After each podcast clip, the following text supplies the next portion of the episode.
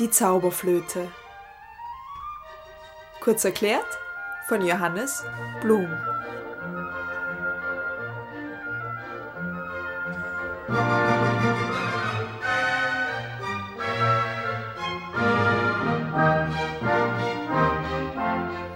Die Zauberflöte von Wolfgang Amadeus Mozart umgibt seit langer, langer Zeit ein ganz spezieller Nimbus, der wahrscheinlich so irgendeine andere Oper nie gewonnen hat. Dieser Nimbus der Zauberflöte, eine geradezu heilige Verehrung, die dieser Oper entgegengebracht wird, eine Sorte von Unantastbarkeit, eine Art von Unnahbarkeit und Wunderbarkeit in der öffentlichen Wahrnehmung. Es gab eine Zeit, wo die Zauberflöte in ähnlicher Art und Weise eine Behandlung erfuhr, nur von der völligen Gegenseite. Auf einmal sprach man von einem furchtbaren Libretto, einem zerstückten, zusammengesetzten Machwerk. Und man zog also diese Verehrung, die man der Zauberflöte entgegengebracht hatte, äh, stark in Zweifel. Nicht zuletzt glaubte man irgendwie im Finale 1 einen Bruch wahrnehmen zu können, der, wenn man das Stück genau liest und diesem Stück auch zuhört, tatsächlich auch drin ist, nämlich ähm, der Zuschauer wird in einer Art und Weise im ersten Teil mit positiven Gefühlen gegenüber Tamino, der diese Pamina befreien soll und auch der Königin der Nacht gegenüber versehen. Man sagt natürlich, eine Königin der Nacht, eine Mutter, deren Kind geraubt ist, der muss man einfach äh, Sympathie entgegenbringen und derjenige, der diese ähm, Pamina geraubt hat, der ist bestimmt ein Bösewicht und sowas. Und genau so tritt Tamino ja auch dem Sprecher gegenüber und als er an dem Pfort von Sarastros Palast steht und sagt, nein, er sei ein Tyrann und der Sprecher sagt, naja, also äh, die Tatsache, dass er Pamina geraubt hat, stimmt wohl, aber alles andere müsse man wohl Tamino mal ein bisschen besser informieren. Und in dem Moment, das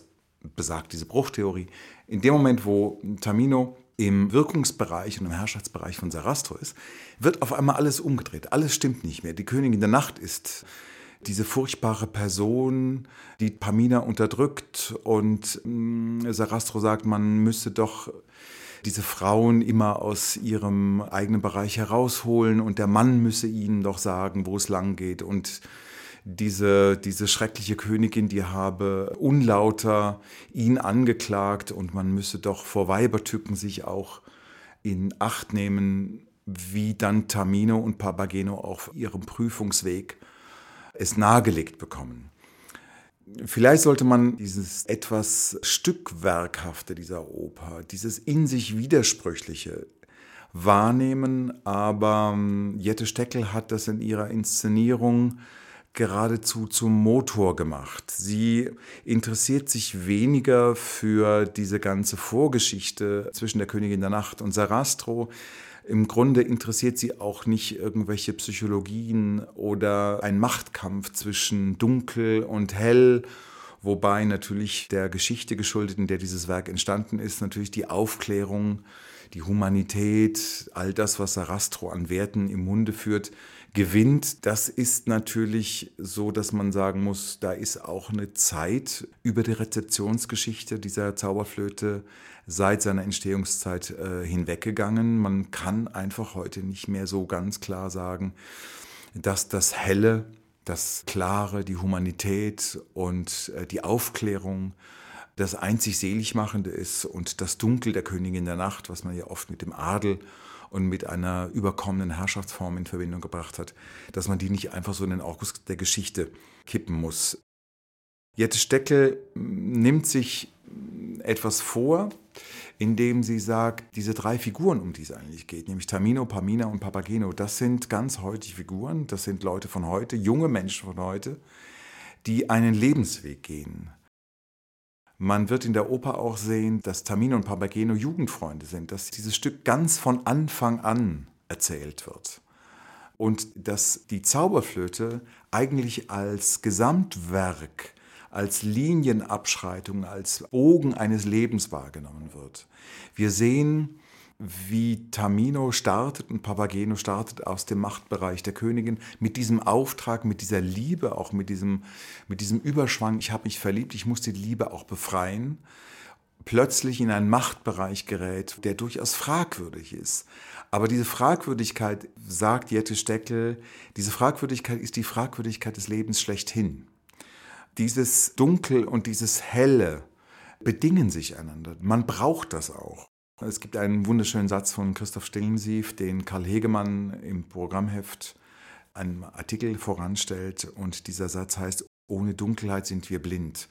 Das scheint nur hm, vordergründig abstrus und in sich widersprüchlich. Genauso wie wir das Helle brauchen, brauchen wir das Dunkle. Genauso wie wir Schatten brauchen, brauchen wir das Helle.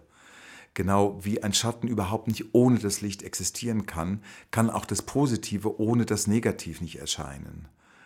Der Vordergrund braucht den Hintergrund vordergründig beleuchtetes braucht es nicht beleuchtetes Hintergrundes.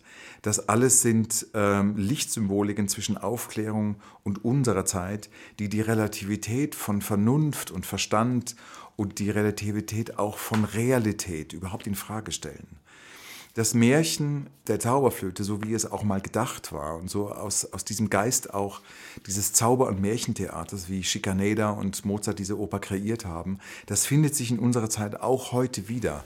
Diese Widersprüchlichkeit von Realität, ist Realität wirklich so real, wie wir sie immer auffassen? Oder träumen wir eher auch Realität? Jette Steckel hat auch oft von traumlogischen Vorgängen gesprochen. Und wenn wir mit traumlogischen Kategorien an diese Handlung rangehen, auf einmal klärt sich diese Handlung, ist in sich überhaupt nicht widersprüchlich, sondern folgt eigentlich einer Folgerichtigkeit, wie wir auch einen Traum träumen. Diese Inszenierung hat viel damit zu tun, wie wir Dinge erinnern, wie wir auf Dinge hereinfallen, wie wir lieben, wie wir enttäuscht werden, wie viel wir an unseren Mitmenschen begehen, ohne dass wir es eigentlich so wissen und später geläutert und wenn man sich im Alter wiederfindet, auch dann sich selber sagen kann und dem Partner auch sagen kann, wir haben gemeinsam ein Leben gelebt. Im Grunde ist das die, Art und Weise, wie Jette Steckel diesen Bogen der Zauberflöte als einen ganz heutigen, aber auch als einen Bogen, der fast das Leben schreibt, wahrnimmt.